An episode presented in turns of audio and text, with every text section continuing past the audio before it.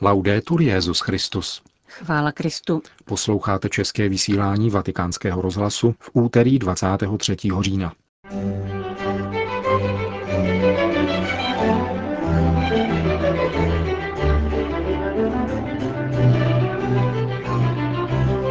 Bylo zveřejněno zdůvodnění rozsudku nad pachatelem krádeží interní papežské korespondence. Lurdy se vzpamatovávají po povodních z minulého víkendu. Novináři jsou moderní sofisté, řekl francouzský filozof Rémy Brak pro italský deník Avenire v rozhovoru, který vám přineseme v závěru našeho pořadu. Hezký poslech přejí Johana Bronková a Milan Glázer. Zprávy vatikánského rozhlasu. Vatikán. Dnes bylo ve Vatikánu zveřejněno zdůvodnění rozsudku nad Paulem Gabrielem, který byl odsouzen k 18 měsícům vězení za krádež osobní papežské korespondence. Soud městského státu Vatikán mimo jiné upřesnil, že trest vězení je nepodmíněný a odsouzený si jej začne odpikávat ve speciálně připravené cele v budově vatikánské stráže. Momentálně je Paulo Gabriele v domácím vězení a podle sdělení tiskového mluvčího svatého stolce otce Lombardyho není vyloučeno, že mu svatý otec udělí milost. Soudní výlohy v řádu několika tisíc však bude muset odsouzený zaplatit.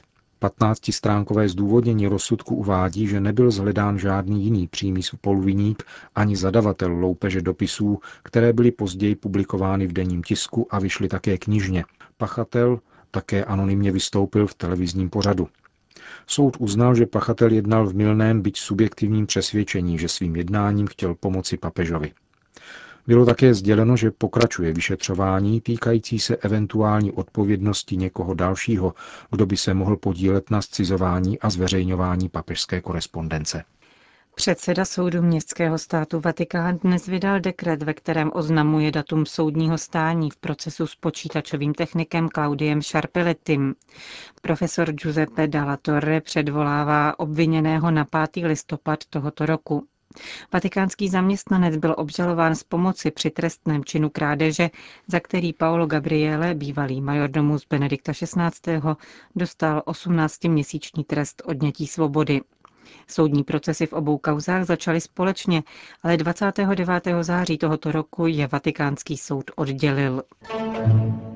Vatikán. Když se průměrného katolíka zeptáte na rozumové důvody jeho víry, nastane ohlušující ticho, řekl v synodní aule benátský patriarcha Monsignor Francesco Moralia. Podle jeho názoru trpí mnozí dnešní věřící komplexem méněcennosti.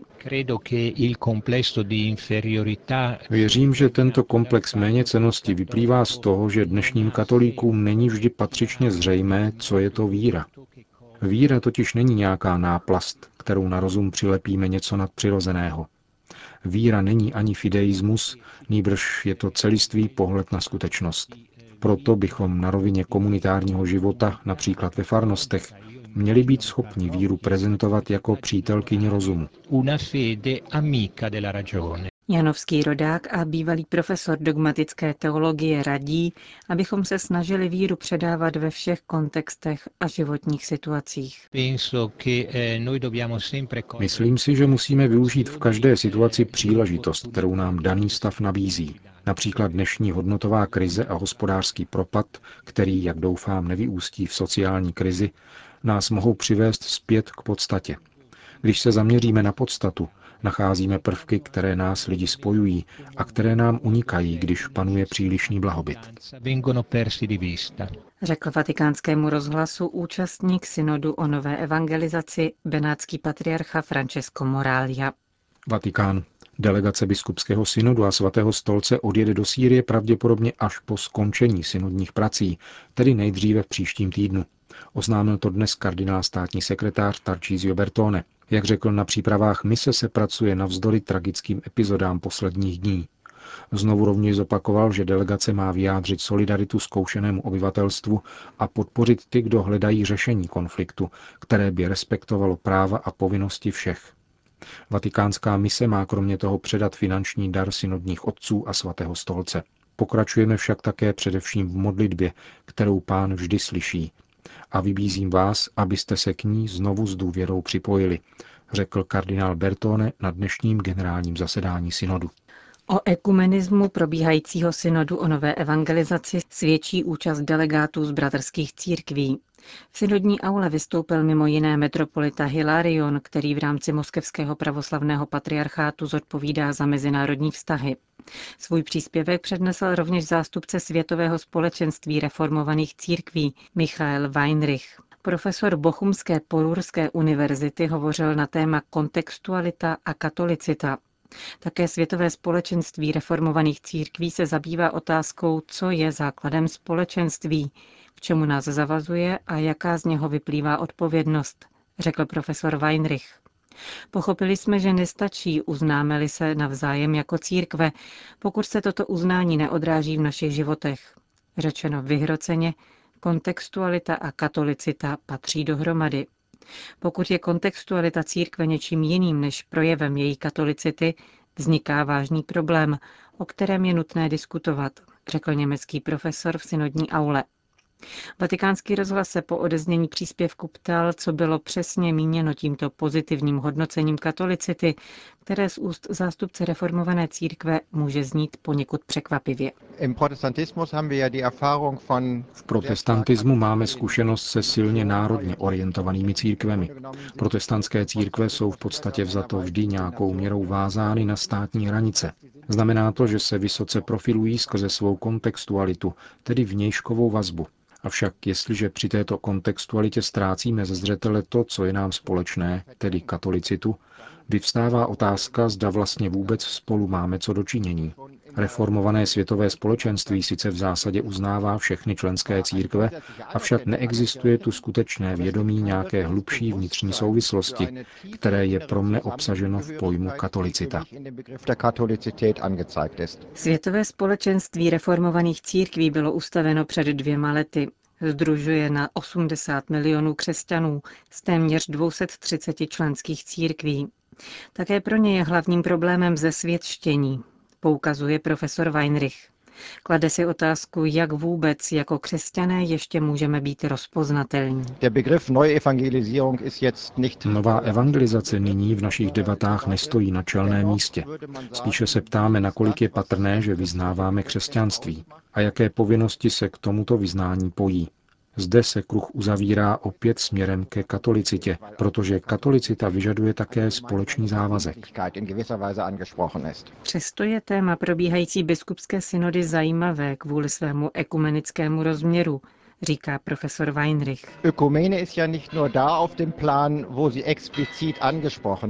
Ekuména není jen tam, kde se o ní výslovně mluví. Tento třináctý všeobecný biskupský synod je ekumenický již svým tématem. Evangelium sdílejí všechny křesťanské církve a také je vzájemně spojuje. Vidím zde i kontinuitu s 12. biskupským synodem, kde se hovořilo o božím slově a jeho významu pro církev a její poslání. Obě tato témata mají ústřední postavení také v protestantismu.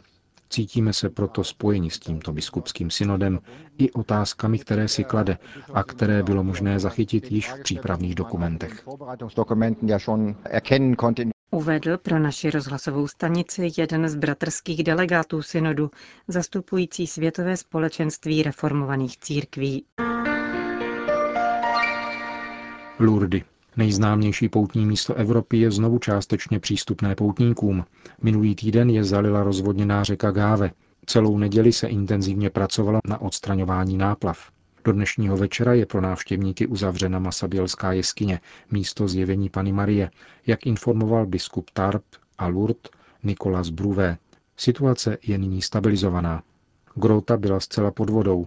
Vodní elektrárnu patřící poutnímu místu vyřadil z provozu náraz kmene stromu.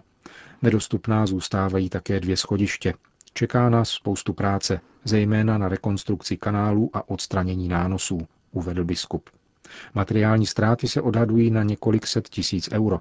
Představitelé poutního místa spoléhají na pomoc sponzorů. Povodeň způsobili několika denní vytrvalé deště na francouzském jihu. Poutní areál byl uzavřen od sobotního večera 20. října. O den později pak bylo z hotelů evakuováno do výše položených oblastí více než 450 poutníků. Spojené státy. Spojené státy americké přestaly být většinově protestantskou zemí. Počet dospělých američanů, kteří se hlásí k protestantským církvím, poprvé klesl pod 50%, konkrétně na 48%. Ukázal to průzkum provedený americkým institutem, který se zabývá vlivem náboženství na život společnosti. Největší náboženskou komunitou ve Spojených státech jsou nyní katolíci. Je jich téměř 78 milionů, což představuje jednu čtvrtinu obyvatel. Podle badatelů úbytek protestantů ohlašovala řada jevů už dříve. Všímají si například faktu, že poprvé v historii není republikánský kandidát na prezidenta křesťan. Za významné považují také to, že v nejvyšším soudu nyní nezasedá žádný protestant. Tvoří ho šest katolíků a tři židé. Pokles počtu amerických protestantů souvisí také se stále větší skupinou Američanů, kteří se nestotožňují s žádným oficiálním vyznáním. Neznamená to však, že by byli ateisty. Většina z nich uvádí, že věří v Boha a dokonce se k němu každý den modlí, uvádí výzkum. Do této kategorie patří už 20% dospělých Američanů, což je o 5% více než před pěti lety. Zpravidla jde o lidi s liberálními názory, Hlasují pro demokraty, souhlasí s potraty a s privilegii pro homosexuály. Podle politologů přispívají k polarizaci politické scény. Jsou pro demokraty tím, co evangelikální křesťané pro republikány.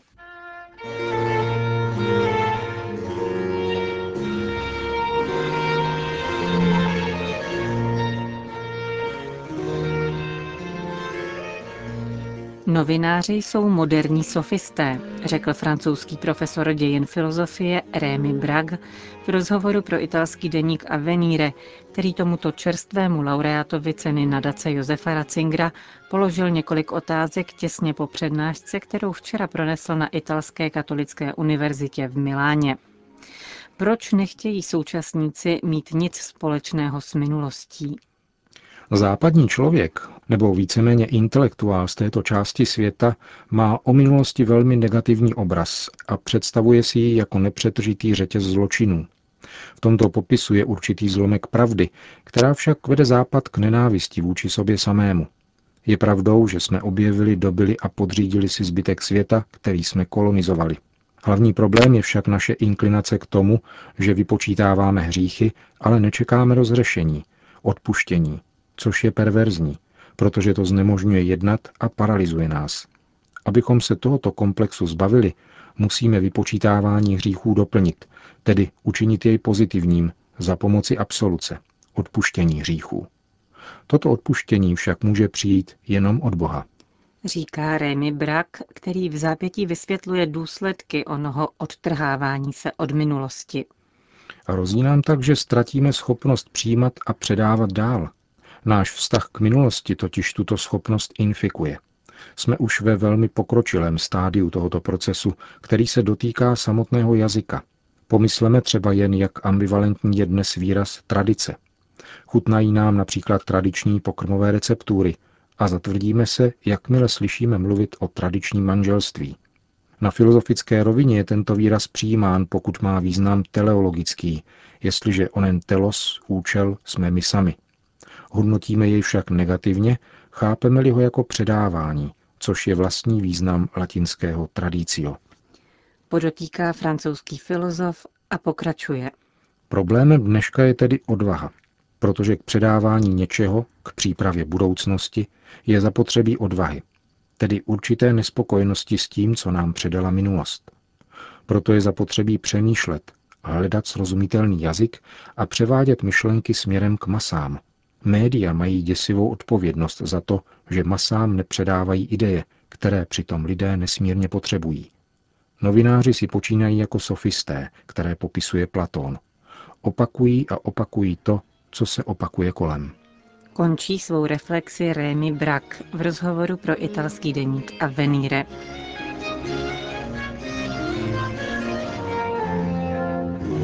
Končíme české vysílání vatikánského rozhlasu. Chvála Kristu. Laudetur Jezus Christus.